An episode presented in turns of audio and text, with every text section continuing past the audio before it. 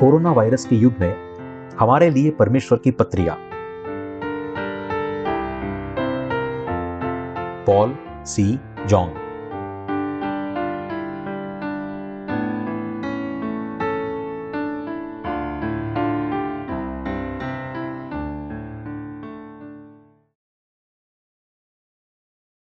हम इस संसार के नहीं, बल्कि स्वर्ग के हैं। प्रकाशित वाक्य अध्याय चार। इन बातों के बाद में मैंने दृष्टि की तो क्या देखता हूँ कि स्वर्ग में एक द्वार खुला हुआ है और जिसको मैंने पहले तुरही के शब्द से अपने साथ बातें करते सुना था। वही कहता है, यहाँ ऊपर आ जा और मैं वे बातें तुझे दिखाऊँगा जिनका इन बातों के बाद पूरा होना अवश्य है। तुरंत मैं आत्मा में आ गया और क्या देखता हूँ कि एक सिंहासन स्वर्ग में रखा है और उस सिंहासन पर कोई बैठा है। जो उस पर बैठा है वह यशप और माणिक के सा दिखाई पड़ता है और उस सिंहासन के चारों ओर मरकत सा एक मेघ धनुष्य दिखाई देता है। उस सिंहासन के चारों ओर चौबीस सिंहासन हैं और इन सिंहासनों पर चौबीस प्राचीन श्वेत वस्त्र पहने हुए बैठे हैं और उनके सिरों पर सोने के मुकुट है।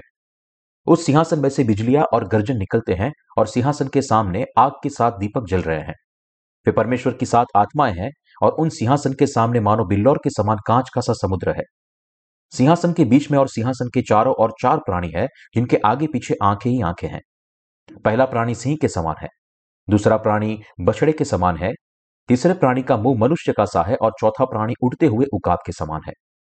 चारों प्राणियों के छह छह पंख है और चारों और भीतर आँखें ही आँखें हैं और वे रात दिन बिना विश्राम लिए यह कहते रहते हैं, पवित्र पवित्र पवित्र, प्रभु परमेश्वर सर्वशक्तिमान, जो था और जो है और जो आने वाला है। जब वे प्राणी उसकी जो सिंहासन पर बैठा है और जो युगानुयुग जीवता है, महिमा और आदर और धन्यवाद करेंगे तब चौबीसों प्राणी सिंहासन पर बैठने वाले के सामने गिर पड़ेंगे और उसे जो युगानुयुग जीवता है, प्रणाम करेंगे। और वे अपने अपने मुकुट सिंहासन के सामने यह कहते हुए डाल देंगे, हे हमारे प्रभु और परमेश्वर, तू ही महिमा और आदर और सामर्थ्य के योग्य है, क्योंकि तू ही ने सब वस्तुएँ सृजी हैं और तेरी ही इच्छा से ये सब कुछ उत्पन्न हुआ। मैंने सुना है कि हाल ही में हमारी वेबसाइट पर आने वाले लोग हमारी कई दोहरी भाषा वाली ई पुस्तकों को डाउनलोड कर रहे हैं। वे हमने पहली बार दोहरी भाषा की किताबें पेश की थी तो उन्हें डाउनलोड करने वाले कम से कम दो लोग थे। लेकिन मुझे यह सुनकर खुशी हुई कि कल ही चौदह लोगों ने उन्हें डाउनलोड किया।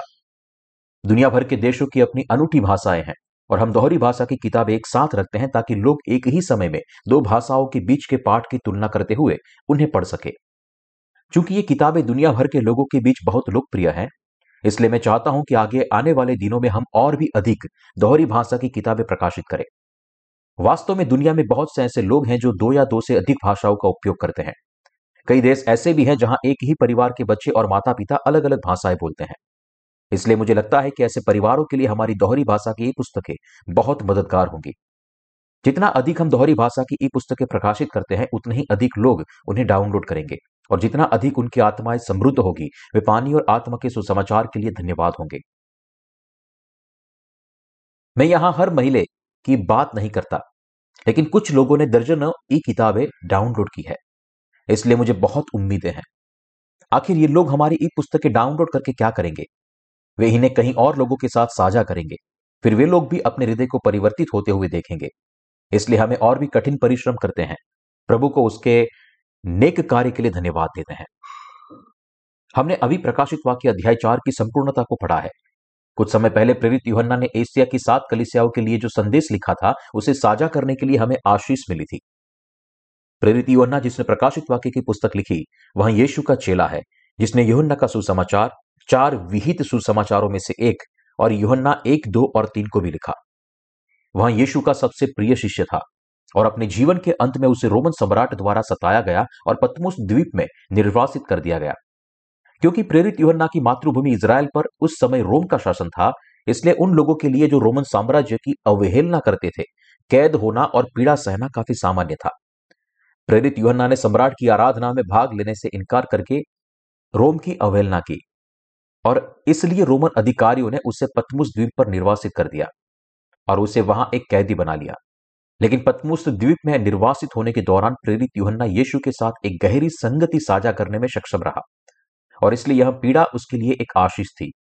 और यहीं पर उसने प्रकाशित वाक्य की पुस्तक लिखी।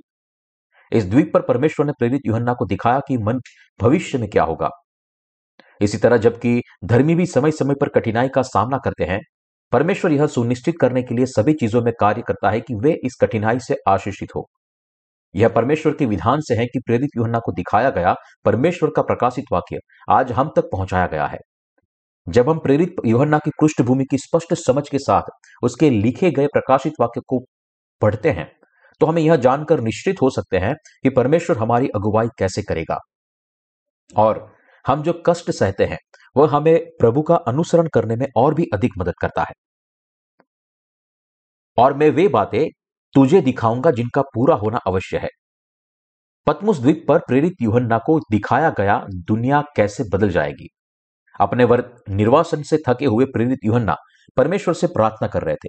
और प्रार्थना करते समय वह परमेश्वर की आत्मा के नेतृत्व में थे और स्वर्ग के प्रकाशित वाक्य को सुनने और देखने में सक्षम हुए। यह लिखा है, और मैं तुम्हें वे बातें दिखाऊँगा जिनका इन बातों के बाद पूरा होना अवश्य है। प्रकाशित वाक्य अध्याय चार, वचन एक। और प्रकाशित वाक्य अध्याय चार, वचन एक से ग्यारह में, परमेश्वर स्वर्गीय प्रभुत्व के बारे में बात कर रहा है, जिसे प्रेरित युहन्ना ने पवित्र आत्मा से प्रेरित होकर अपनी आँखों और हृदय से देखा। वहाँ उसने परमेश्वर के सिंहासन को देखा, जो चौबीस प्राचीनों के सिरों पर सोने के मुकुटों के साथ उनके सिंहासन पर बैठे थे, और चार जीवित प्राणी, जिनमें से प्रत्येक के छह पंख थे और चारों और आँखें थी। दिन और रात ये जीव बिना आराम के कह रहे थे, पवित्र पवित्र पवित्र, प्रभु परमेश्वर सर्वशक्तिमान, जो था और जो है और जो आने वाला है। बाइबल यहाँ कहती है, जो आने वाला है। वहाँ यीशु मसीह की बात कर रहा है।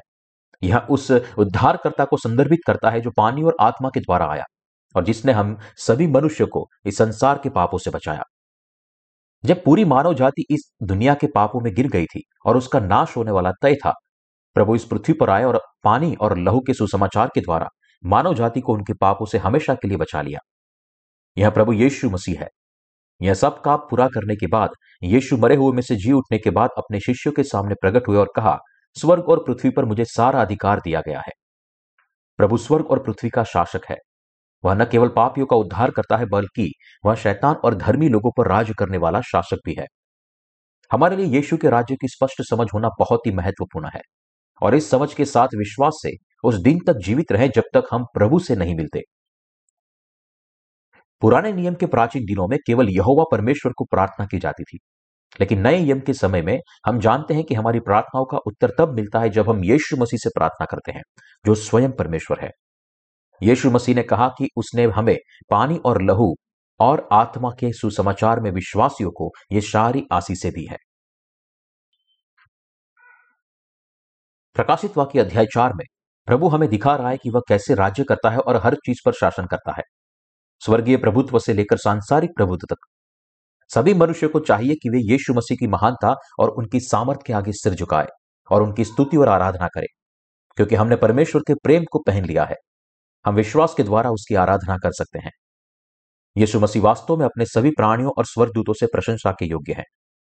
पुराने दिनों में परमेश्वर ने प्रगट नाम कही थे, जिनमें यहोवा भी शामिल था, जिसका अर्थ है, मैं जो हूँ, सो हूँ, और एलोहिम।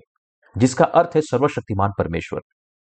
यीशु मसीह स्वयं परमेश्वर है, जिनके स्वर्ग और पृथ्वी पर सभी चीज़ों को बनाया और जो अपनी सारी सृष्टि पर राज्य करता है और शासन करता है। आज का पवित्र शास्त्र का अंश हम सभी को यही दिखा रहा है। यह हम पानी और आत्मा के सुसमाचार में विश्वासियों को बता रहा है कि यीशु स्वयं परमेश्वर है, जो हमारी स्तुति और आराधना के योग्य है। हमारे पास उसकी आराधना करने के लिए कुछ भी नहीं है, क्योंकि उसने हमें पानी और लहू के सुसमाचार के माध्यम से बचाया है। और उसका सम्मान और महिमा असीमित है। जब प्रभु इस पृथ्वी पर लौटेंगे तो वहाँ धर्मी लोगों को जो अभी भी संसार में रह रहे हैं, अपने राज्य में ले जाएँगे, अर्थात स्वर्ग के राज्य में, जबकि वह उन सभी का न्याय करेंगे जो विश्वास नहीं करते हैं, कि यीशु मसीह ही सच्चा शासक है और उसके विरुद्ध में खड़े हुए हैं। इन लोगों को उनके कृत्यों और अविश्वास के लिए उचित रूप से दंडित किया जाएगा। यीशु मसीह हमें स्वर्ग के राज्य में ले जा सकते हैं, क्योंकि उनके पास आपको और मुझे इस दुनिया के सभी पापों से हमेशा के लिए बचाने की सामर्थ है। क्योंकि उसने तीस साल की उम्र में योहन्ना बपतिस्मा देने वाले से बपतिस्मा प्राप्त करके एक बार और हमेशा के लिए दुनिया के पापों को उठा लिया। और क्योंकि उसने क्रूस पर अपना खून बहाकर हमारे सभी पापों की कीमत चुकाई, वह हमें संपूर्ण बना सकता है। उसने अपना उद्धार का कार्य पूरा किया, इस पृथ्वी पर उन सभी को पुनरुत्थित किया जो इस सत्य में विश्वास करते हैं। अब हमारे प्रभु यीशु मसीह अपने स्वर्गीय सिंहासन पर बैठे हैं और अपने सभी लोगों के लिए स्वर्ग के राज्य को तैयार करते हुए हमारी प्रतीक्षा कर रहे हैं। यीशु स्वर्ग और पृथ्वी पर सभी चीज़ों का शासक है और वह स्वर्ग और पृथ्वी का प्रभु है। यीशु मसीह न केवल मानव जाति का उद्धार करता है, बल्कि वह स्वयं सच्चा परमेश्वर भी है, जिसे सभी विश्वासियों के सम्मान और महिमा प्राप्त करनी है। हमें विश्वास करना चाहिए कि यीशु ही हमारा सच्चा शासक है। पानी और आत्मा के सुसमाचार में विश्वासियों के द्वारा यीशु मसीह की महिमा करना ही उचित है, क्योंकि उसने हमारे लिए इस पृथ्वी पर परमेश्वर का धर्मी कार्य किया है। इस युग और समय में हम सब जो पानी और आत्मा के सुसमाचार में विश्वास करते हैं, उसके लोग बन गए हैं, और अब हम उसके सेवक और उसका आनंद ले रहे हैं। प्रभु पापियों की तलाश में इस पृथ्वी पर आए। उन्होंने उन्हें पानी और आत्मा के माध्यम से बचाया, और वे हम सभी को प्रेम करते हैं और इस सत्य में विश्वास करने वाले को आशीष देते हैं। यीशु मसीह के पास स्वर्ग और पृथ्वी का सारा अधिकार है। जैसे जैसे अंत निकट आता है, आपको और मेरे लिए यीशु मसीह हमारे सच्चे शासक और स्वयं परमेश्वर के बारे में उचित ज्ञान होना और उस पर भरोसा करना और विश्वास से उसका अनुसरण करना नितांत आवश्यक है। इसलिए हम सभी को इस परमेश्वर से प्रार्थना करनी चाहिए। हमें शांति से रहना चाहिए, अपना सब कुछ हमारे शासक यीशु मसीह को सौंप देना चाहिए। और अब जैसे जैसे अंत निकट आता है हमें अपने शासक यीशु को और उसकी धार्मिकता को अपने जीवन में और भी ऊँचा उठाना चाहिए। प्रकाशित वाक्य की पुस्तक हमें दिखा रही है कि कैसे हम प्रभु द्वारा बनाए गए अब से परमेश्वर के साथ महिमा में रहेंगे। यीशु मसीह की धार्मिकता ने हम सभी के लिए सच्चा उद्धार लाया है, जो पानी और आत्मा के सुसमाचार में विश्वास करते हैं। और इसने हमें इस विश्वास के साथ जीने का आशीर्वाद दिया है कि यीशु मसीह हमारा परमेश्वर है। हम सभी को यह समझना चाहिए कि यह कितना अद्भुत है कि इन अंतिम समय में हमारे पास हमारा शासक है। कुछ लोग यीशु को अपने उद्धारकर्ता के रूप में विश्वास करने का दावा कर सकते हैं, लेकिन वास्तव में वे यह नहीं जानते कि यीशु मसीह स्वर्ग और पृथ्वी का शासक है। तो उनका विश्वास वास्तव में केवल अपने मन में विश्वास करने के अलावा और कुछ नहीं है। जो लोग केवल अपने धार्मिक धर्म परायणता के मामले में यीशु पर विश्वास करते हैं, वे पिता परमेश्वर को एक महान परमेश्वर मानते हैं। लेकिन वे यह नहीं जानते कि यीशु मसीह स्वयं परमेश्वर है, जो भी सभी सम्मान, महिमा, धन्यवाद और प्रशंसा प्राप्त करने के योग्य है। परिणाम स्वरूप यीशु मसीह के कार्य और उसके शासन की उपेक्षा करते हैं। यह एक त्रासदी है। वे अपने आप गलत सोचते हैं कि यीशु मसीह के पास न तो पिता परमेश्वर के समान अधिकार हैं और न ही वह सामर्थ्य है। हम में से किसी को भी कभी भी यीशु मसीह जो सभी का शासक है, उसे गलत नहीं समझना चाहिए और उस पर अविश्वास नहीं करना चाहिए। हमें कभी भी खुद को ऐसी गंभीर गलती नहीं करने देना चाहिए।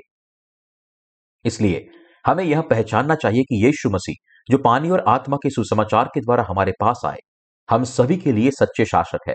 हमारे राजा, हमारे महायाजक और हमारे सच्चे पैगंबर। हमारे लिए यह समझना आवश्यक है कि इसका क्या अर्थ है, जब बाइबल कहती है, क्योंकि उसी की ओर से और उसी के द्वारा और उसी के लिए सब कुछ है। हमें यह समझना चाहिए कि इस परमेश्वर ने, जिसने स्वर्ग और पृथ्वी पर सब कुछ बनाया है, न केवल आपको और मुझे इस दुनिया के सभी पापों से एक बार और हमेशा के लिए पानी और आत्मा के सुसमाचार के माध्यम से बचाया है, बल्कि वह सच्चा परमेश्वर भी है, हमें विश्वासियों के लिए। दूसरे शब्दों में, यीशु मसीह स्वर्ग और पृथ्वी का शासक है। परमेश्वर शासक उन लोगों के पापों का न्याय करेगा जो उसके अधिकार का तिरस्कार करते हैं।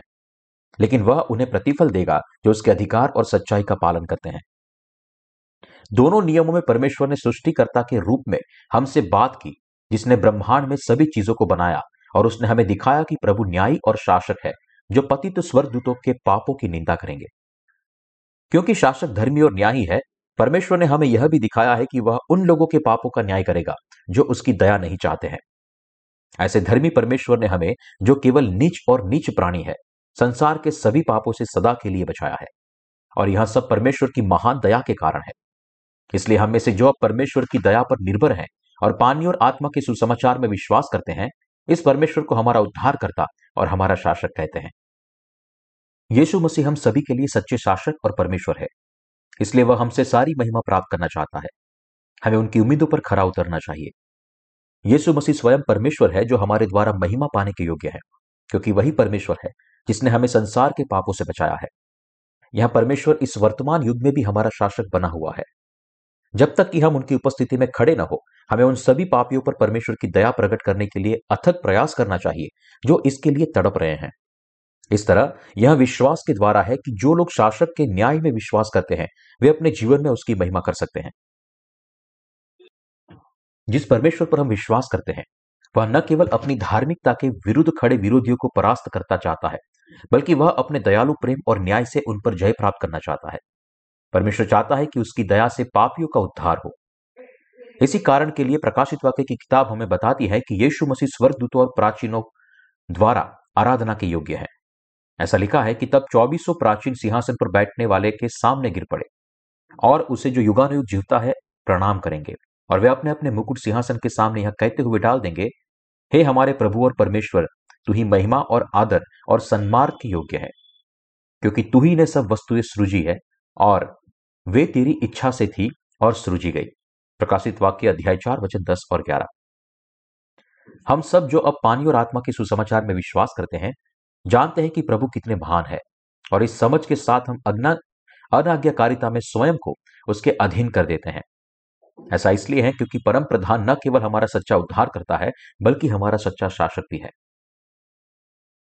सच्चा शासक कौन है?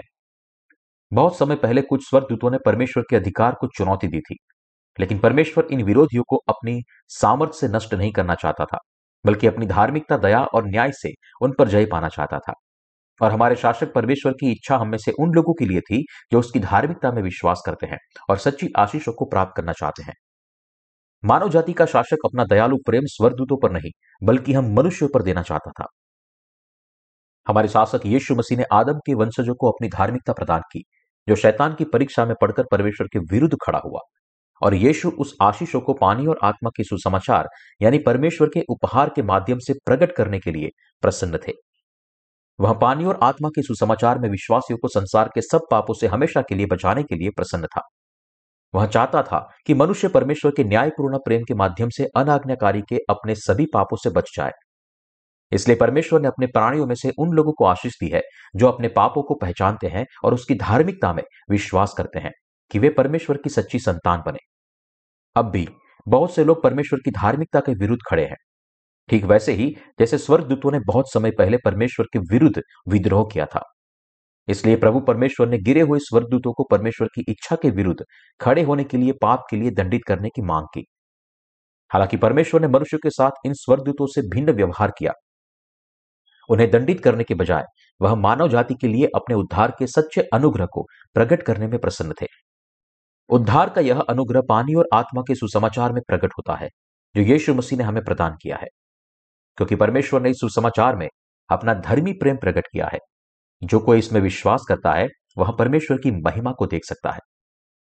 अब इसलिए हम सभी को उस उद्धार में विश्वास करना चाहिए, जो हमारे दयालु परमेश्वर ने हमें उसके प्रेम और धार्मिकता के अनुसार दिया है। सभी प्राणियों को विश्वास करना चाहिए और स्वीकार करना चाहिए कि केवल यीशु मसीह ही उद्धार करता है, जिन्होंने हमें दुनिया के पापों से छुड़ाया है। हमारे शासक यीशु मसीह ने पूरी मानव जाति को संसार के पापों से मुक्ति दिलाई है। यदि उसने ऐसा नहीं किया होता तो हम सब परमेश्वर की धार्मिकता के विरुद्ध खड़े परमेश्वर के शत्रु बनकर रह सकते थे। इसलिए हमें उस शासक के प्रेम में विश्वास करना चाहिए जिसने हमें धर्मी बनाया है और इस विश्वास से हमारे उद्धार को प्राप्त करना चाहिए। इसी विश्वास के साथ हमें प्रभु का धन्यवाद करना चाहिए। हमारे प्रभु परमेश्वर ने हमें पाप रहित बनाया है और हमें अपने प्रभु का धन्यवाद करना चाहिए जो हमारा स्वामी और उद्धार करता है, क्योंकि उसने हमारे साथ वैसा ही व्यवहार नहीं किया जैसा उसने गिरे हुए स्वर्गदूतों के साथ किया। इसलिए जैसा कि हम अपने जीवन के साथ आगे बढ़ते हैं, तब केवल यह उचित है कि हम अपने सच्चे विश्वास के साथ परमेश्वर की स्तुति करें। हम अपने शासक परमेश्वर की छवि की समानता में बनाए गए थे, और यह सर्वशक्तिमान परमेश्वर हमें एक बार और हमेशा के लिए, हमारे सभी पापों से बचाने के लिए इस पृथ्वी पर आया। इसलिए हमें उसके उद्धार में विश्वास करना चाहिए और अपने जीवन में उसके शासक पर भरोसा करना चाहिए। आखिरकार, इस तथ्य को देखते हुए कि हमारे उद्धारकर्ता ने हमें दुनिया के पापों से छुड़ाया है हम कैसे इस परमेश्वर के द्वारा शासित नहीं हो सकते हैं? जिस प्रकार प्रकाशित वाक्य की पुस्तक हमें यीशु मसीह को परमेश्वर के सिंहासन पर बैठे हुए दिखाती है, वैसे ही हम सभी जो अब विश्वास से बचाए गए हैं, उनके राज्य में भी रहेंगे। वे सभी जो इस पृथ्वी पर परमेश्वर ने जो किया उस पर विश्वास करते हैं, वे भी यीशु के साथ स्वर्ग में रहने की महिमा प्राप्त करेंगे। और यह गौरवशाली आशीर्वाद परमेश्वर का आशीर्वाद है, जो शासक की दया में विश्वास करने वालों को दिया जाता है। हम धन्य हैं जो हमारे शासक के साथ स्वर्ग के सिंहासन पर बैठेंगे और हमेशा के लिए जीवित रहेंगे। जो कोई धर्मियों के शासक परमेश्वर के न्यायपूर्ण प्रेम में विश्वास करता है, वह उसके साथ उसके राज्य में सदैव रहेगा। आपको यह कभी नहीं भूलना चाहिए कि परमेश्वर ने अपने लोगों को अनंत धन और महिमा का आनंद लेने का आशीर्वाद दिया है। इसलिए परमेश्वर हमारे उद्धारकर्ता और शासक को हम सभी धन्यवाद, सम्मान और महिमा देते हैं। और ऐसा करने के लिए हमें प्रभु के लिए अपने विश्वास पर खरा उतरना चाहिए। स्वर्ग के शासक के माध्यम से प्रेरित युहन्ना ने हमें दिखाया कि स्वर्ग की आशीषों को कौन प्राप्त करेगा। उसने हमें यह भी दिखाया कि हम में से जो यीशु मसीह में विश्वास करने के द्वारा बचाए गए हैं, उन्हें क्या आशीषें मिलेगी? हम पहले से ही आभारी हैं कि प्रभु ने हमें पानी और आत्मा के सुसमाचार के माध्यम से एक बार और हमेशा के लिए दुनिया के पापों से बचाया है। फिर भी, मानो इतना ही काफ़ी नहीं था। हम भी स्वर्ग के राज्य में अपने शासक के साथ हमेशा जीवित रहेंगे। इसलिए हम परमेश्वर को धन्यवाद और महिमा देने के अलावा कुछ नहीं कर सकते। यह विश्वास करते हुए कि यीशु मसीह हमारा परमेश्वर है, अब हम सभी अपने जीवन में उसकी महिमा कर सकते हैं।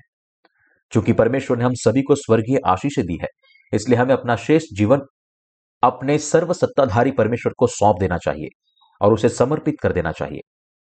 हमारे पास विश्वास और सेवा का जीवन जीने के अलावा कोई विकल्प नहीं है, जैसा कि परमेश्वर ने हमारे लिए इरादा किया है। प्रभु इस पृथ्वी पर वापस लौटेगा। परमेश्वर ने प्रेरित युहन्ना को यह चित्र प्रकाशित वाक्य की पुस्तक में दिखाया, क्योंकि वह और कोई अन्य मसीही उस समय परमेश्वर के शत्रुओं से भारी उत्पीड़न का सामना कर रहे थे।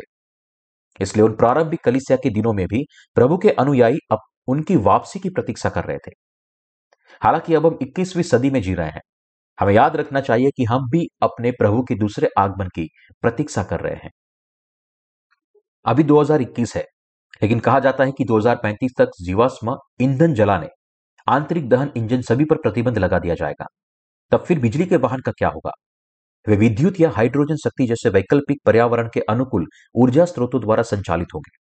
आखिरकार ड्रोन की तरह उड़ने में सक्षम वाहनों का व्यवसायीकरण किया जाएगा।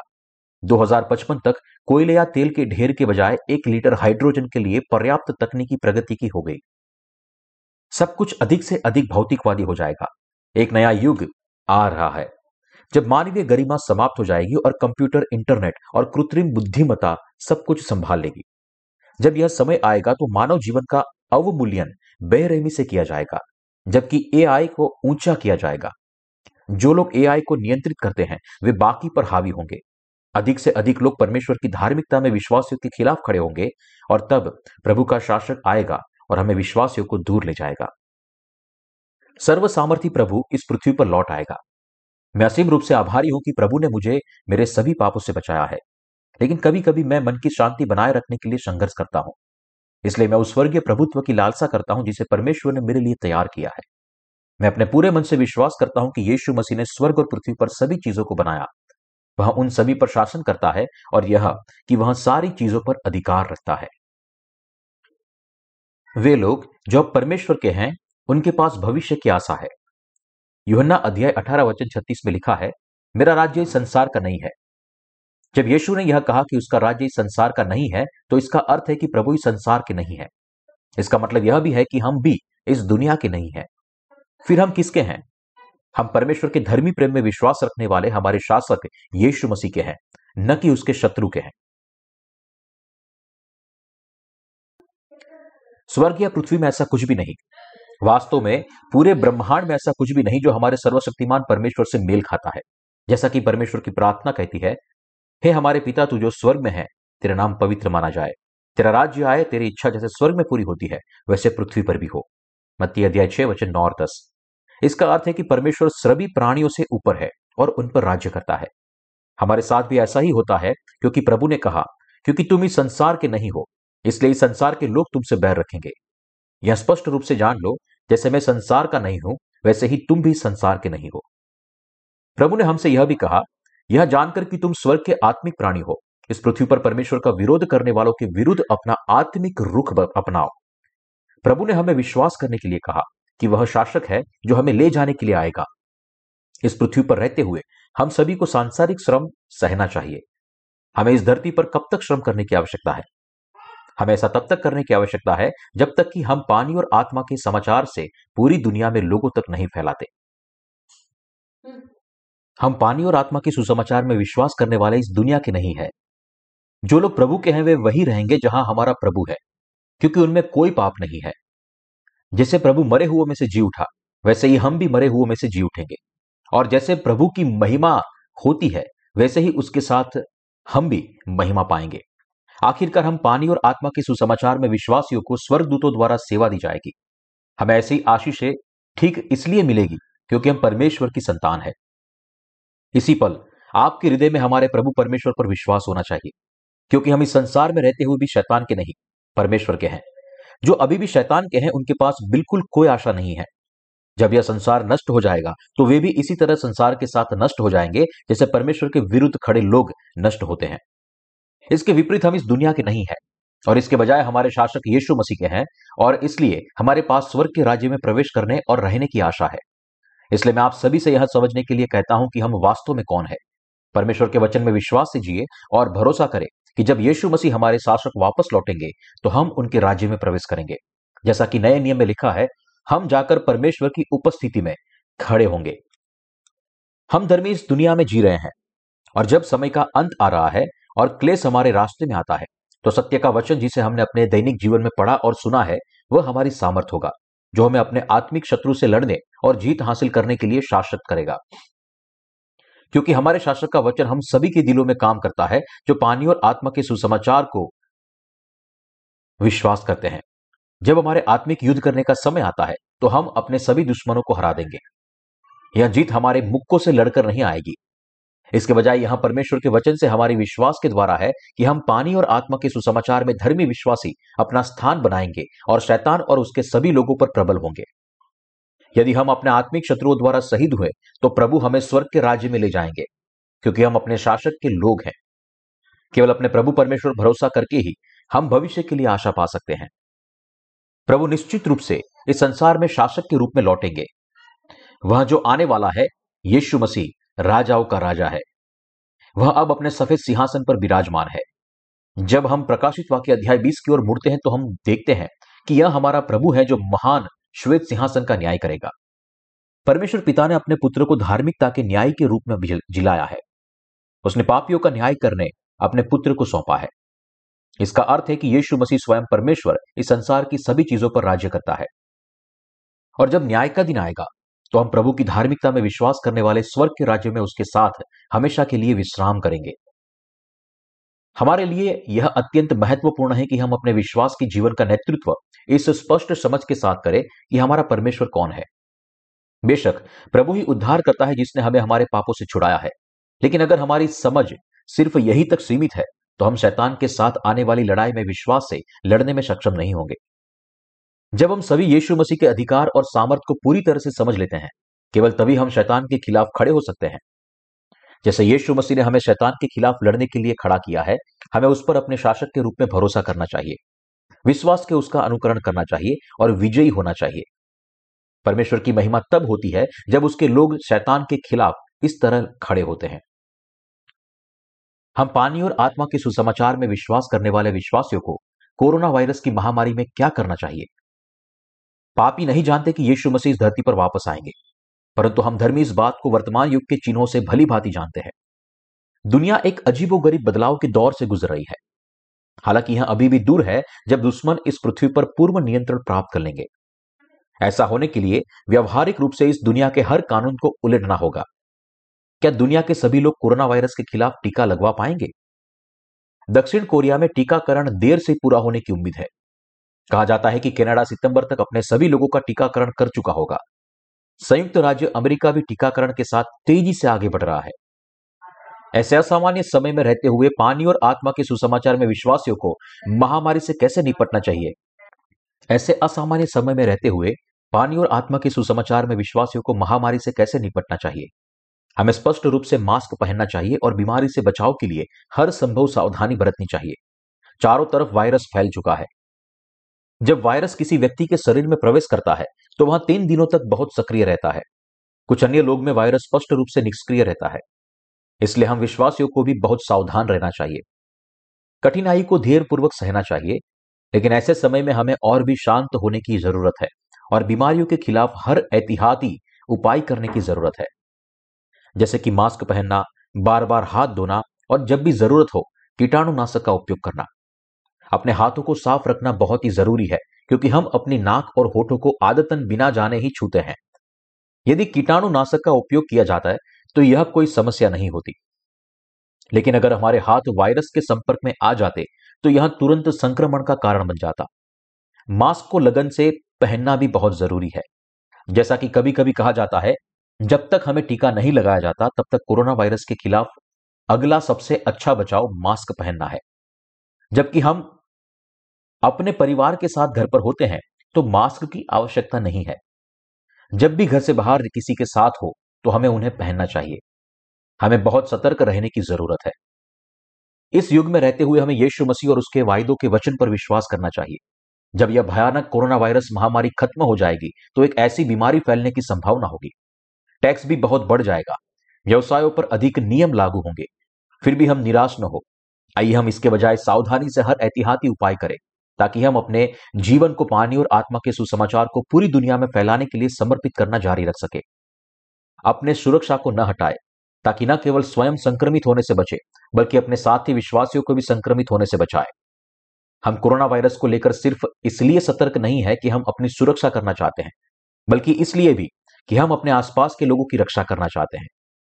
यह रोग इतना संक्रमक है कि यदि आप संक्रमित हो जाते हैं तो यह वहाँ समाप्त नहीं होगा। और इसके बजाय आपके आसपास के लोग भी संक्रमित हो सकते हैं। जब एक विश्वविद्यालय अस्पताल का एक कर्मचारी वायरस से संक्रमित हो गया तो उसने इसे अपने परिवार के लगभग सभी सदस्यों और अस्पताल में अपने रोगियों में फैला दिया। इससे पूरा अस्पताल ठप हो गया। एक साल से अधिक समय तक फैली महामारी के साथ बहुत से लोग बहुत अधिक आत्मसंतुष्ट हो गए हैं। लेकिन हमें इस कठिनाई को धैर्यपूर्वक सहना होगा। हमें पानी और आत्मा के सुसमाचार को पूरी दुनिया में फैलाना चाहिए।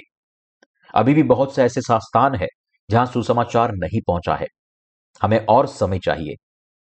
क्योंकि समय क्योंकि हम सब सुपर हीरो नहीं है, इसलिए हम काम को एक बार में पूरा करना शारीरिक रूप से असंभव है। यह एक अद्भुत चमत्कार है कि हम अपनी साहित्यिक सेवकाई को आज तक करने में सक्षम है। बहन मीनू की इन दिनों थकान से तबीयत ठीक नहीं चल रही है। मैंने भी इसका अनुभव किया है, प्रकाशन कोई आसान काम नहीं है। हम खुद को किताब आगे बढ़ा सकते, इसकी एक सीमा होती है। जब हम इस तक, इस हद तक पहुँच जाते हैं तो हमें एक विराम लेना चाहिए और आराम करना चाहिए। जबकि हमें अपनी साहित्यिक सेवकाई को चलाने के लिए कड़ी मेहनत करनी चाहिए। हमारे लिए यह भी महत्वपूर्ण है कि हम अपने व्यवसाय का, स्वास्थ्य का ध्यान रखें और जब हम थक जाए तो आराम करना सुनिश्चित करें। क्योंकि जब परमेश्वर के कार्य की बात आती है तो करने के लिए बहुत कुछ है। यदि हम सब कुछ समाप्त करने तक विश्राम को टालने का प्रयास करते हैं तो हमारे स्वास्थ्य को नुकसान होगा। यह केवल वही जानता है जिसने परमेश्वर का बहुत अधिक कार्य किया है। जब भी हम काम से अभिभूत महसूस करते हैं तो हमें अपने कार्यभार में उचित समायोजन करने की आवश्यकता होती है। जब तक आपको पर्याप्त आराम नहीं मिलता है, तब तक आप बढ़िया दवाई लें। ज़्यादा कार्य का कोई उपाय नहीं है। बाकी सब अप्रभावी है। मैं अपने स्वास्थ्य की स्थिति के प्रति बहुत चौकस रहता हूँ और जब मैं बहुत अधिक तनावग्रस्त हो जाता हूँ तो थोड़ी राहत लेता हूँ। श्वेत रक्त कोशिकाएँ प्रतिरक्षा प्रणाली की कोशिकाएँ हैं, जो शरीर को संक्रमणों से बचाती है, और स्वस्थ श्वेत रक्त कोशिकाएँ गोल आकार की होती है।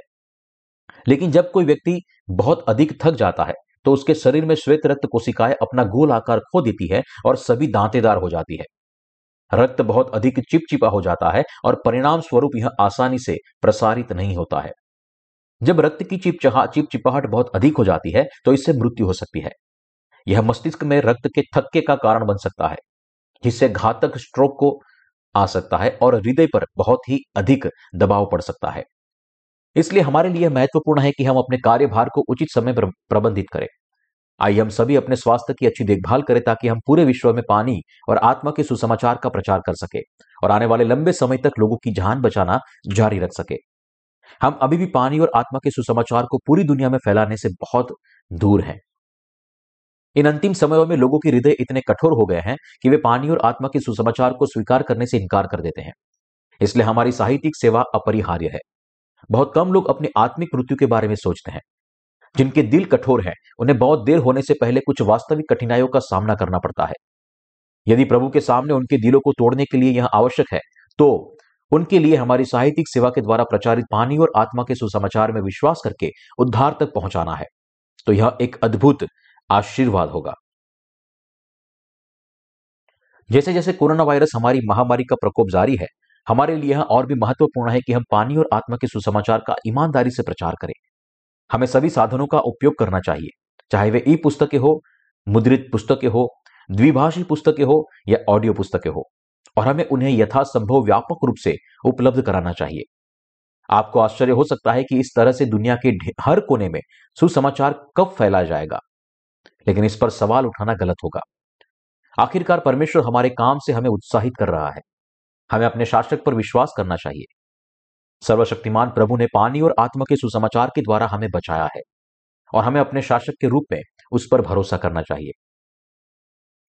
हमें भरोसा करना चाहिए कि परमेश्वर हमें आशीष दे रहे हैं और हमारी रक्षा कर रहे हैं।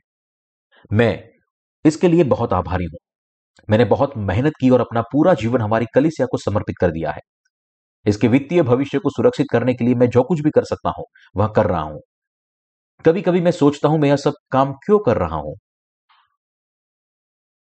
अंत में, मैं सब कुछ छोड़कर परमेश्वर के पास जाऊँगा तो मैं किसके लिए इतनी मेहनत कर रहा हूँ? लेकिन ऐसे विचार क्षण भंगुर हैं। मुझे यह सुनिश्चित करना चाहिए कि मेरे जाने के लंबे समय बाद हमारी कलिसिया एक ठोस वित्तीय स्तर पर हो, ताकि दुनिया के अंत तक आपकी जरूरतें पूरी हो। इमारतों की ज़रूरत है।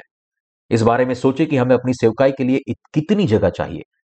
जब हमने पहली बार इन इमारतों को खरीदा था, जिनका हम अभी उपयोग कर रहे हैं तो वे सभी जर्जर और टूटी दिख रही थी, लेकिन अब वे हमारे लिए अपरिहार्य है। इन इमारतों के बिना हमें क्या किया होता? अगर हम इस तरह से मैदान तैयार नहीं करते हैं तो क्या होगा? यदि हम फ़सलों की खेती नहीं करते हैं तो क्या होता? हमें अपने तरीके से तैयारी करनी चाहिए। जिस प्रभु पर हम विश्वास करते हैं, वह अब न्यायी उद्धारकर्ता, शासक और सेनापति के रूप में स्वर्ग के सिंहासन पर विराजमान है। इस बात को समझते हुए और इस पर विश्वास करते हुए हम सब इस विश्वास के द्वारा उस दिन तक प्रभु की सेवा करें, जब तक कि हम उससे न मिले। यह आज के प्रवचन का समापन करता है। मैं आपको अगली बार फिर से देखने की उम्मीद करता हूँ।